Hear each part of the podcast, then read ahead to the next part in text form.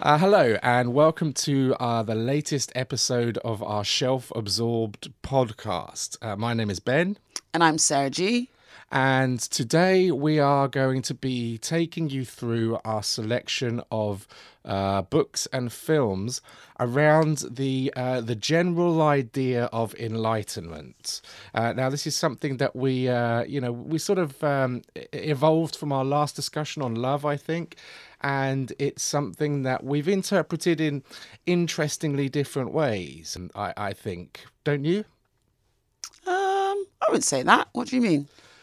Uh, uh, well, in that um, the way that you've interpreted it is, is quite spiritual in a way, Right, okay. Uh, and uh, although there's there's some spiritual elements to mine, uh, there's a little bit of sort of uh, a philosophical look at enlightenment. I think from my perspective. Right, okay. So, So I guess if you sort of say it in that way, yeah, that's great. Yep, I, I agree. Yeah, um, I mean, we've this is uh, this is like cards on the table. This is the third time we've recorded this, so we kind of uh, have a little understanding of where, where each other have gone with this one. Whereas whereas normally we come in and, and, and enlighten each other with our choices. Little little joke there for you, just to get us started. yeah, third time lucky, I hope. Third time lucky, we hope. Um, so, without further ado, would you like to uh, sort of? Why don't you give us? So, let, let's try and contextualize uh, how we interpreted this idea of enlightenment, because we went through a couple of different ideas, didn't we? And we settled on enlightenment.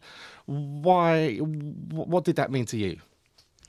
Um, well, for me, enlightenment is like sort of like you know, as you were saying before, the sort of the spiritual side of life, the way you sort of kind of sort of plodding along. Um, you're looking for a purpose. Um, you're looking for you know that golden nugget that kind of sort of just sort of tells you or gives you a nudge on you know what what is your purpose here on in this life basically?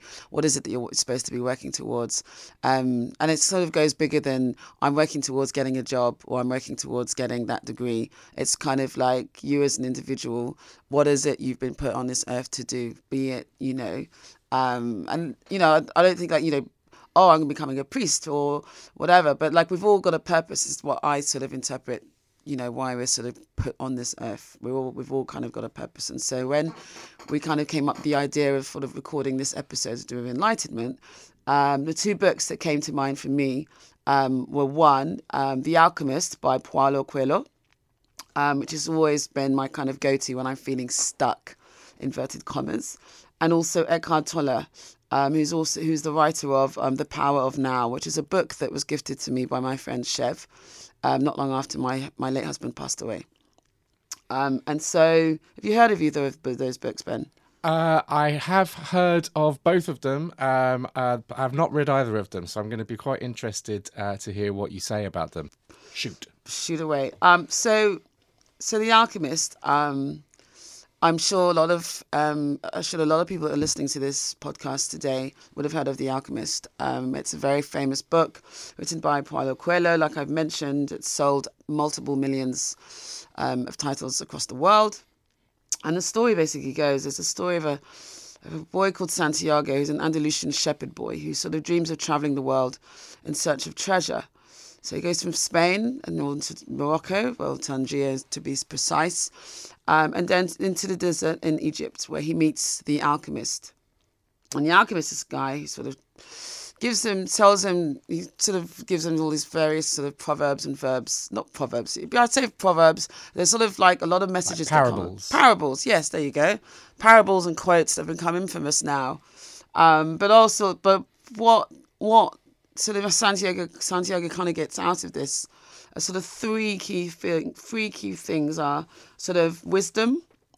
Um, the alchemist sort of nudges him to sort of listen to his heart and, and sort of follow your dreams.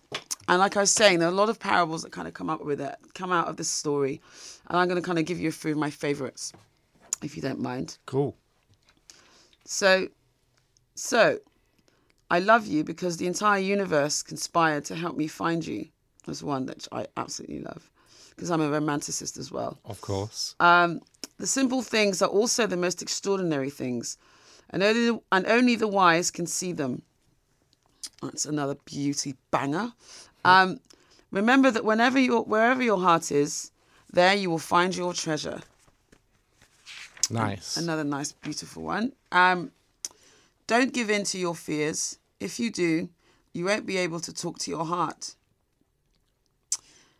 This is what we call love. When you are loved, you can do anything in creation. And when you are loved, there's no need at all to understand what's happening because everything happens within you. So the main messages, like I've said, are sort of like the sort of symbolism is sort of like self-development, humility, the kind of interconnectedness we have as humans together, and also kind of the fact that we should sort of value our lives. Um, and also, under like the Alchemist offers a very simple message of, which is also one of the most profound considerations of life, and that through Santiago, through Santiago's journey to treasure and love, um, Paul, Paul, Paul, Pablo Coelho um, sort of encourages us all to sort of discover our dreams and never give up, never give up sort of pursuing them. And also, so yeah, so you kind of like getting the gist of what the Alchemist is about. Yeah, definitely, man. I like. I. I it's There's too- really powerful messages in there, aren't there? Yeah, I, I, well, I like the idea of it of it being parables, man, because that's what we're dealing with here every time we re- we record a podcast, right? We're dealing with stories that Yeah. have a profound, deeper meaning, more so than just the surface narrative. Yeah. and I love the you know the interconnectedness of all things is is is a big kind of belief of mine. Yeah, well, as in like things happen for a reason type thing, or Yeah, yeah, or, or just that you know we're all connected. That human beings, we should there should be more empathy in the world, and we Yeah. should we should we should treat each other as if we're like one giant organism Yeah. experiencing God, I wish reality that was the together. case. Well, it'd be nice, wouldn't it? I mean, yeah. yeah, And so, like, kind of, sort of, sort of wrapping up with the sort of the alchemist. There were like some kind of 10, pow- 10 powerful life lessons I felt that I kind of got from the book. And I always sort of kind of, I've jot these down and kind of have them in my journal. I don't journal a lot. I should journal more. But, um, sort of the lessons I kind of got from this book. And I guess, like I said at the beginning, like this is also, this has always been my go to book when I'm feeling stuck. When I'm feeling like I need a bit of a nudge, like, you know, a bit of a direction, like where am I going in life? Um, what's the point um, in this job, in this thing? Not like what's the point in life, because that sounds really dire. I'm definitely not in a dire situation right now. Um, yeah, and so it's it's just it's just a brilliant book, and you can kind of I mean I reckon over a span of what thirty nine years I would have read it over I've read it about ten times, and not the whole thing. I mean it's a very easy book, it's very short, but like I'd say, sort of being able to kind of pick up sort of passages and like lines. So so yeah, so these are some of the most powerful lessons I kind of got from it. So fear is a bigger obstacle than the obstacle itself um, br- break the monotony. I love that, that's a good one. right? Um, embrace the present. Like, don't think about the past. Don't think about the future. The past is done. There's nothing you can do to change it. We don't know what's coming up in the future. We have no control over it. We may not even have it tomorrow. So just focus on the now. I.e., I'm recording this amazing podcast with Ben in front of me. Woohoo! Um, make you know make the decision like don't dither just make the decision um, based on your gut your gut never lies listen to her be unrealistic you know just be unrealistic like things may not go to plan um, and that's okay. Um, keep getting back up. Focus on your own journey. Don't worry about the, what the next person's doing. Like sod the person on sod instagram sod facebook. A lot of the times people are actually sort of faking it making faking it to make it. And actually the people that are sort of faking on instagram are pretty miserable. Um, but they're sort of projecting them their, their misery in a kind of sadistic kind of woo um, narcissistic sort of way of like oh look at me my amazing life Yeah. do you know how many people die actually a year using these selfie sticks sorry going on this sort of narcissistic trail Is that like a sort of Darwinian thing? Do you think maybe? a, a lot. I mean, I don't know the exact figure, but there's a lot. So just kind of focus on your own journey. Always take action. So once you're done aiming, pull that trigger and pow, get it, take it.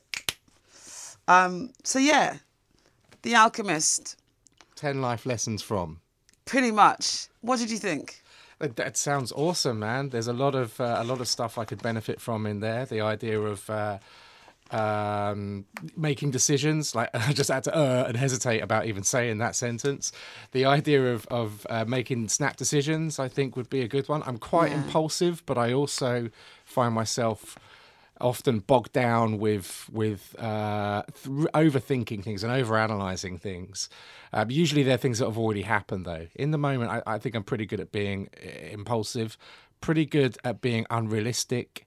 This kind of goes back to some of the earlier things that we've talked about in, in previous podcasts, which is nice. The idea of retaining that kind of childlike sense of awe at the world, you know, in a child, yeah. don't get bogged down in in the realism of everything. Yeah. You know, uh, go with the moment. So yeah, yeah, I I, I love all those lessons. It's Yeah. good stuff.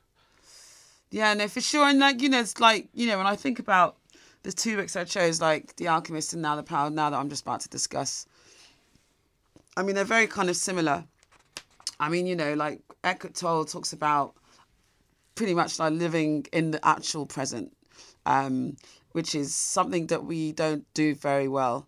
We're worrying too much. I mean, I'm I'm an absolute. I love to do lists. Like I'm constantly doing lists, lists, lists of like things I need to do in the future. What do I need to do tomorrow? Where do I where do where, where do we need to book for you know, half term holidays, constantly thinking about the future. What are we going to be doing next year? I mean, in terms of tr- right now, travel is off the limit, off, off, off the cards. So there's not much of that kind of thing being planned. But I just feel like a lot of the time I am, I'm thinking about the future and I'm, you know, and then like I try not to regret too much, but you know, regret obviously comes in stuff that's happened in the past. Um, but so yeah, I'll kind of go into it. But like I think everyone needs to read The Power of Now. I think if we were sort of more present in what we're doing um, and what's going on around us at this precise moment of time, we would be a lot happier. And that's what Eckhart Tolle talks about. So this book, my friend Chev gave it to me, um, and I found it. I mean, you know, like again, it's it's quite a dense book. There's a lot in it that's condensed in a quite a short sort of book um, because there's a lot to take in. So if you kind of start to read it and feel like, oh, I'm not sure I'm I'm ready to read this, that's fine. Put it down. There will come a day when you will might read need to read The Power of Now. Until then, you've got Sarah Gonyomo about to condense it for you. So there you go. Nice. Aren't you lucky? So a friend of mine gave it to me. Um, I definitely was going through sort of a rough patch. I imagine it was just a grief thing. I was trying to think about it the other day. And so it's basically, a, yeah, it's a guide to sort of spiritual enlightenment in a way, but more so about ways in which we as humans can kind of live a better, happier life if we just live in the present a bit more. It's how to live fully in the present, um, loving the now, basically leads to happiness and enlightenment is what Eckhart Tolle is going it discusses. Um, you know, our thoughts and emotions get in the way of how of our ability to generally live in the present. Therefore, we're never really at peace or happy. Would you? I don't know. What do you think of that? Yeah, definitely. It can. It there's. It's like running interference, isn't it, on your happiness? That kind of preoccupation and that kind of anxiety about things that have happened or things that are going to happen. Uh, yeah, I'm. I'm in touch with all of that. Yeah, and so like you know, there's sort of kind of some heavy topics. There's like the source of chai, chi, source of chi, sort of like enlightened relationships, the creative use of the mind, the impermanence and the sort of the life cycle. See, these are pretty kind of heavy stuff, and I'd imagine that, given the year that we've been thrown, we've all been thrown. As much as this book is would be kind of welcomed, it's you know it does cover a lot of heavy things that people probably are thinking like I, I just can't deal right now. There are also breaks recommended throughout the book, um, which is which is really good. Like I was just saying, how it's such a heavy book, so like kind of give your chance a chance to mull over a certain section. So if it's like you've just read the section of the source of chi and then enlightenment relationships, maybe just put it down before you start going into sort of the impermanence of the cycle of life. So that's really good. Um, he talks about how we spend too much time worrying about the future or the past when really we should be focused on what's in front of us, the present. Um, a focus on kind of like loving the people that kind of around us, like like we did when we were kids. So you know we were talking about kind of our inner child, Ben. So I think you would actually love this book. Yeah, it sounds like it. We're still kind of he talks about how we're still that child. It's just that our vision has been clouded by sort of meetings and phones and appointments and TV and debt and Instagram and all the other crap that we're sort of flood our world in. Um, and how our incessant thoughts kind of creates this sort of emotional and sort of mental pain that we just have that we all sort of experience at times, and some some of us way more than others. And it's just a fantastic book. I mean, I could sort of. I, I wouldn't say the word bore, but I mean, if I sort of tick over and sort of start to sort of really condense those chapters, there'd be no space for you. And I imagine a lot of our listeners would be like, so I won't. But so I just, that was a kind of like a sort of a snapshot on the power of now. Yeah. Good stuff. Sounds yeah, it sounds like two really good choices, man. Um, and a lot of things that I can relate to, and I'm sure the listeners will relate to as well. I hope so. Yeah. What have you got for us, Um, well, I have uh, some some kind of interesting things, like I say, from a slightly, very slightly different perspective, but very complementary, I think, to to the things that you've been talking about, which is nice. Um, the first is um, so I've been. It's interesting that the power of now is about kind of not cluttering your life. I've recently been watching quite a few older movies, and you know, I know that some people sometimes struggle with older movies and think they're a bit slow because we're used to like the crash bang wallop of of modern MTV frenetically edited uh, craziness. Uh, I'm looking at you, Michael Bay, you swine. Um, uh, and I've been watching quite a few older films, and I've been very uh, pleased by some of the responses at some of the screenings of people saying I like how kind of slow, slow and quiet it is because it gives me some space to think about what the film is actually saying, which I think is is, is really good. But it's hard if you've been uh, uh kind of um, what's the word?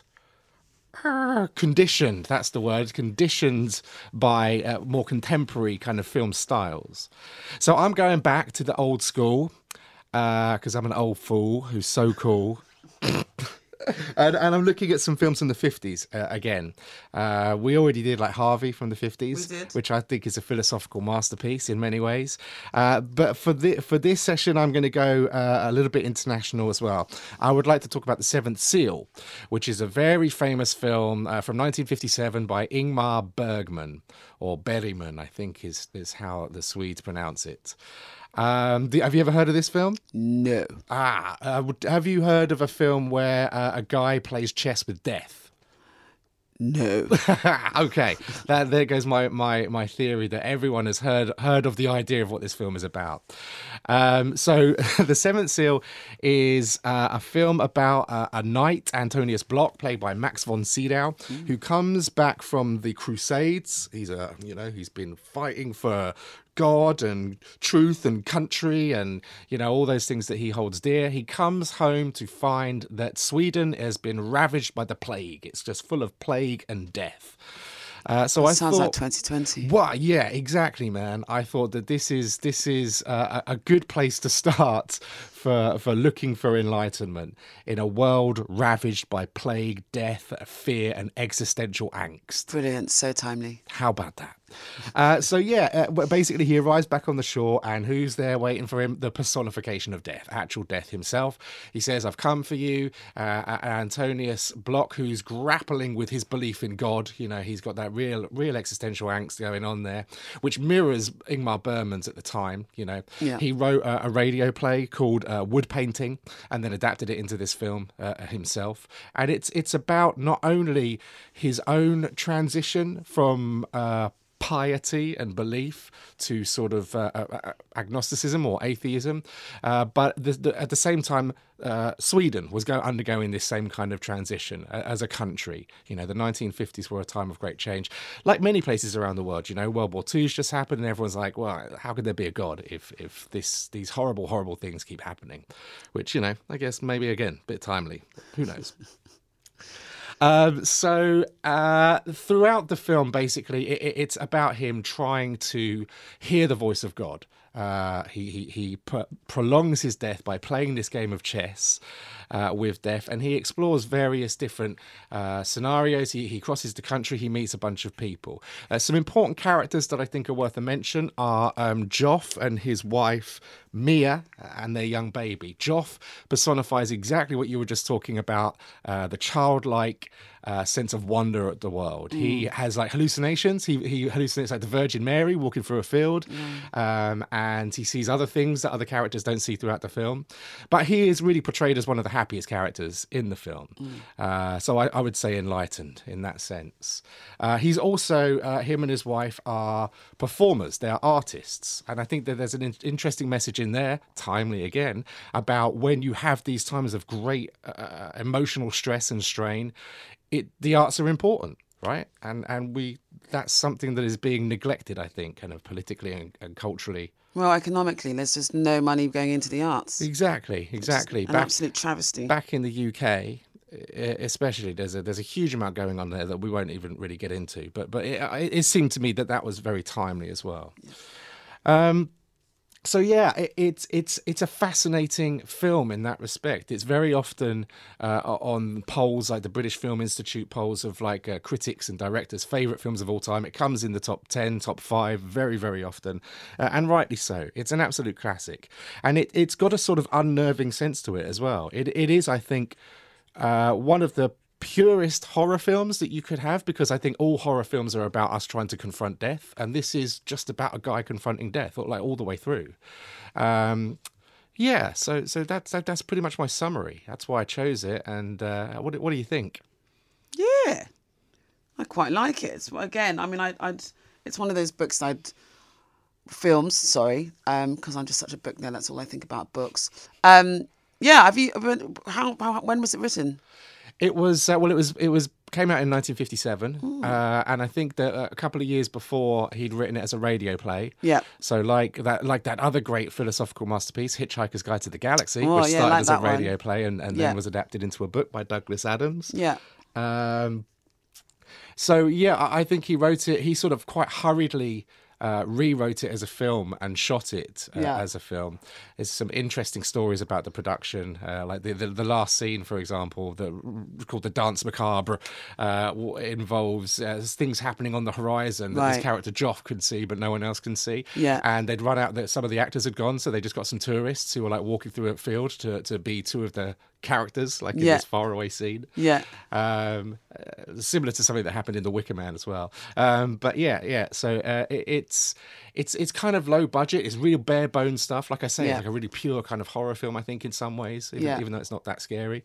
Um, apart from maybe philosophically scary, staring into the endless nothingness of the void when you don't believe in God. Uh, but you know, that's just my everyday, really. yeah, no, I mean, I I, I'm really, I really, I'm, I'm really into the sort of us all kind of going back into our inner child mode, um, because I think we, I think we'd all benefit from doing that, wouldn't you? I think so, definitely. Yeah, it'll just make us happier people. Uh, yeah, we talked about this before, didn't we? When we were talking about Little Miss Sunshine and, mm. and, and the message of Proust. Yes. Uh, that you that you need to retain that sense of wonder, and you there's no point going out pursuing fame and celebrity. He said, and no. we sort of equated that to, to social media in, in the modern world. So yeah. so yeah, we're revisiting. We're, we're hitting some themes up here, man. There we are. What's next? What's the next one? You you sort of next. Uh, the next film I want to talk about is uh, a Japanese film uh, called Rashomon. Uh, which was made in 1950, directed by Akira Kurosawa, and is again um, is is probably the the most philosophical film that I've selected so far. Uh, and and for that reason, I think it's quite enlightening. It tells the story. It's again adapted from a, from a, a, a novel. Um, it tells the story of an incident that happens uh, in a grove, which is the name of the of the the short story it was uh, adapted from, in a grove, um, where there is an assault and possibly a sexual assault involving um, a samurai or a warrior, and I like it because he's got these kind of archetypes. It's a bit like a fairy tale. Right. So there's the samurai, there's his wife, who's like a sort of princess. Sure. Uh, there's the thief. Um, and there's uh, a woodcutter who's looking on. and they all uh, basically the, the we know at the end that the the the princess the wife is is traumatized we know that the samurai is dead but we don't know what happened so what we get in this sort of courtroom medieval courtroom because it's medi- said in medieval times uh, feudal japan Yeah. uh, we get these different accounts of what happened one at a time and each of them is uh, tinged, is is affected, is biased, um, uh, according to the subjectivity of the person that's retelling the story. Right. So, like the um, uh, the the thief is kind of very much uh, discussing how his strength defeats the samurai and his like sexual prowess seduces the princess. Um, uh, uh, there are uh, other accounts of it where he sort of forces himself on her, so there's the kind of potential sexual assault in there. Um, there's a there's a, a, a there are there's a possibility that the samurai c- c- commits uh, seppuku, you know, that he kills himself. So there's all these. The samurai is invested in honor. Uh, the the the princess is invested in her sort of purity and her vulnerability in many ways. Yeah. But they're all exploiting the situation and all telling a, a version of reality Yeah. that benefits them. And I think that's a really interesting thing to bear in mind when we think about the way that we all experience the world. As much as I said earlier on that uh, we're all like, it'd be nice to think of ourselves as humanity or like all life, even as, as existing as a sort of uh, one kind of entity or organism uh, which could sort of uh, work together and understand that it's part of a bigger whole, you know. Um, but what you have to remember at the same time is that because of the nature of our the construction of our central nervous systems and, and the, the experiences both cultural and personal that we that we have throughout our lives we all have a different perceptual grid we all construct a different reality tunnel uh, as I think Timothy Leary used to call it. Uh, we all experience the world in a slightly different way. And, and in order to get along, we have to kind of understand that about each other. We have to understand that as much as it's nice to think of ourselves as one, we are all kind of individual, separate entities who, who eh, eh, not only unconsciously experience the world in different ways and unconsciously manipulate our experience of the world, but consciously as well. You know, we we we we twist things to our own advantage quite often, and that's really what this film is about. It it it it communicates it and represents it in some beautifully poetic ways because it's Japanese and a lot of Japanese art is invested in nature. There's this idea of the the vicissitudes and the changing seasons. There's like beautiful shots of sunlight pouring through trees where you can take that as a metaphor of like the sunlight being the truth and the leaves and the branches being obfuscations of the truth. Nice. Um, there's a lot of like dramatic rain, which kind of like reminds me of Suva quite a lot. um, yeah, and uh, it's also very interesting the way that he kind of manipulates us, Kurosawa, with the direction. There's a, there's an interesting interplay between long shots, which are traditionally in film. Uh, a way of, of allowing an audience to make its mind up about something because it can see like the whole picture and close-ups and extreme camera angles which are very manipulative uh, emotionally for the viewer so yeah it, it's it's a fascinating film for all those reasons i think You're such a film buff, Ben. I love it, man. Um, what are you? What are you? What, what are the films you've seen recently? Not necessarily about enlightenment, but just what have, what have you been watching recently? Oh, I watched um, the the the Ben Wheatley remake of Rebecca last night, which I thought was very interesting. In interesting. Why was Um, it interesting? Well, because it's like you, it, it's Alfred Hitchcock made a version in, in 1940, Right. and you just you just don't go toe to toe with Hitchcock. Okay. But, you know, he's like, oh, I'm adapting the original source material. So the book Rebecca, uh, Daphne du Maurier is. I've not read it, but it's supposed to be very, very good. And this is supposed to be a more faithful adaptation. It allows for a little bit more interest in terms of some queer identities. You know, Mrs. Danvers Yeah. uh, as a as a sort of very sort of like monstrous queer character Yeah. uh, in it, which couldn't really be done in Hitchcock's time. But because it couldn't be done, he found all these really interesting poetic coded ways of representing it. And this was more sort of in your face. There's some beautiful cinematography and some beautiful colors. The costumes are all to die for. Okay. Really, um, but for me, it, it's it's just not as good as as the masters. But I, I I watched it the night after I watched the new Adam Sandler film Hubie Halloween, which Oh, yeah, is the most like? singularly unfunny thing I've ever seen I in my imagine. whole life. Um, I'm not a big Adam Sandler fan. No, I'm not either. I like it when he's cast like in in ironically maybe I want to say without sounding too uh, pretentious in films like Uncut Gems or um, Punch Drunk Love with Paul Thomas Anderson, which is like probably my favorite of his. But I don't get along with the whole um, simpleton Billy Yeah. Madison. He's Little got a really Nicky. annoying voice. Yeah, yeah. So yeah, that's that's been the, that's been this week for me cinematically. How about how about you? Any books uh, been tickling your fancy recently?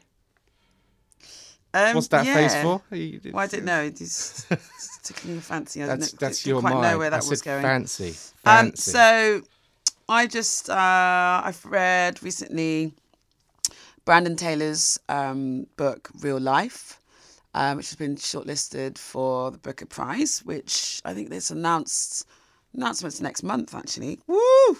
Um, that was yeah. I it was so it's basically set um, college campus, university campus, um, and the protagonist Wallace um, is a PhD student, um, gay black guy, really unhappy, and you and you sort of like as the story sort of kind of negates itself. You're basically it's told through his inner monologue, so you're basically in his mind for a lot of the time. So it's you're in his thought process. Um, he's really unhappy. His father's just died, and as the story sort of kind of progresses, you sort of start to kind of find out what his what his what's not making him happy basically. Um, he's got a group of friends who are absolutely i mean i, I just i loathed all of them. Um, they in a- were in a good way? In a self-centered sort of, like, cathartic? self-centered selfish. There's nothing cathartic about it. They were just really annoying. Um, and there were like hideous amounts of sort of microaggression racism that goes on throughout the book and you know, Wallace is this character who just doesn't really stick up for himself. So I found myself a lot of the time of I mean, I think he stuck up for himself once. I found myself sort of wanting to just kind of get into his inner monologue and just shaking him up. Just like, come on, grow some. Um yeah, and so I mean the writing is spectacular, right? He's just such a fluid writer, beautiful. For a debut writer, I was just you know, I was like astounded. Will it work? Will it win? I don't know. I mean, I've, I've, I've read this one, and there's another one called, um, there's another book called Shuggie Bain by Douglas Stuart, which, from what I've read so far on my Kindle, I absolutely love. 1980s Glasgow set, alcoholic mother, um, you know, high rise flats, that kind of, you know, there's alcoholism, there's abuse, there's all sorts going on, but it's just told in such a brilliant way. Um, so I've sort of given up reading it on my Kindle because I'm like, no, I've got a hard copy coming from England, um, wing- much winning, winging its way all the way from England. So I'm really excited about, and I much prefer to read it as book. So I'll let you know how I find that one. But I, yeah, from what I've read so far, I love. Um, I've also got because I've sort of like I go in and out of sort of like being able to read like and then getting into sort of a reading rut. So when I've sort of been in a reading rut, I sort of I tend to sort of pick up short stories. And so at the moment, I can't believe I haven't read this, but it has been on my shelf forever. It's Chimamanda Ngozi Adichie's book, um, The Thing Around Your Neck. So it's a bunch of like 12 short stories. I just thought that would be perfect for me right now. And then there's a book that's been sent to me, kindly gifted to me by Quercus Books called Dances on the Shore by William Melvin Kelley. And that's also another Shona short story book that I'm going to be taking away with me this long weekend.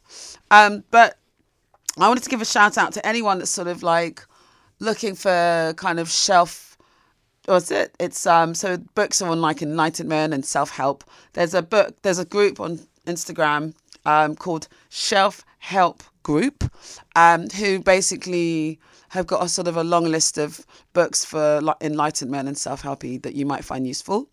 Um, and there's also a book that I've not quite read, but I did download on my Kindle the other day called Wintering by Katherine May, who's based in um, in Whitstable, and it's basically how shit hit the fan for her and her family a while back, and um, she sort of basically learned how to basically live through the winter.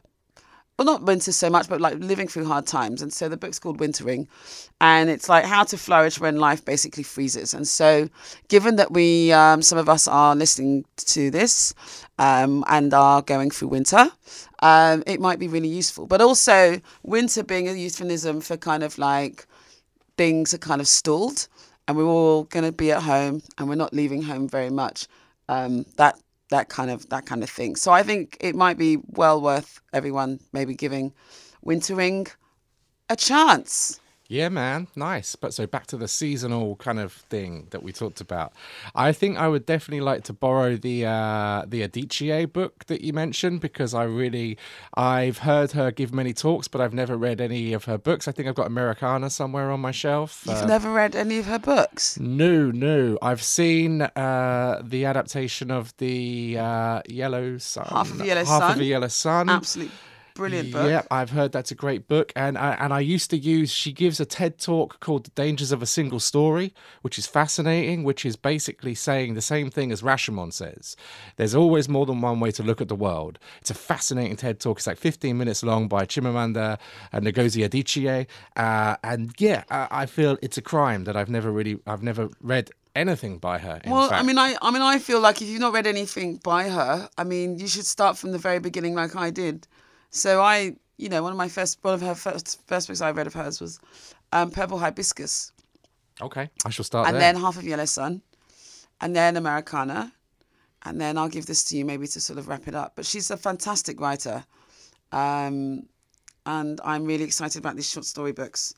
Um, and then, I mean, I've obviously there's lots of other ones I've sort of read recently. Called there's one called Luster, which I'm actually going to go home and write a review about because it's. I read it last week. Um, I lost sleep over it because it's just that damn good. Um, but I'm trying, you know, it's there's there's one thing reading a book, Ben, and there's another there's another thing figuring out a way to sort of talk about it, especially when it's been such a great book. I always sort of struggle writing a review of books that are so good because you'll never do it that just you don't you'll never do it justice. You don't want to give away too many spoilers because the spoilers are actually well. But the thing is, the things that you've loved most about the book as what's going to be like kind of giving away the sort of spoilers. Um, so that's what I'm going to be doing. And what are, what are you doing after this? Um, well, I, uh, I I am going to be hosting a, a, a pub quiz night tonight, Which I'm going to. which you will be going to, and I'm not giving you any spoilers on that either. It's interesting. Yeah, I think I think we're hitting like a nice kind of rhythm at the moment. We've we're, we're wrapping up a little quicker than than the last couple. We're under 40 minutes. So I think we've given a real good snapshot and flavor of the books and films. We haven't given away too many spoilers. We've infused. So yeah, I think I think our style is evolving a little bit. But it, it is tricky, isn't it? Trying to figure out what to say and, and how to couch it and, and how to not give away too much. So yeah, uh, well, I think we're doing well. I, I, I enjoyed that one. I did too. Oh, mm. okay. Well, I think we can consider that shelf absorbed now. That's a wrap up. Yeah, and we'll. Third uh, time lucky. yeah, uh, yeah. And it looks like all the levels are good, and blah blah blah. Now I'm wittering. I'll probably cut all this off. Uh, so, uh, until next time. Till next time. Thank you. Thank you and goodbye. Bye.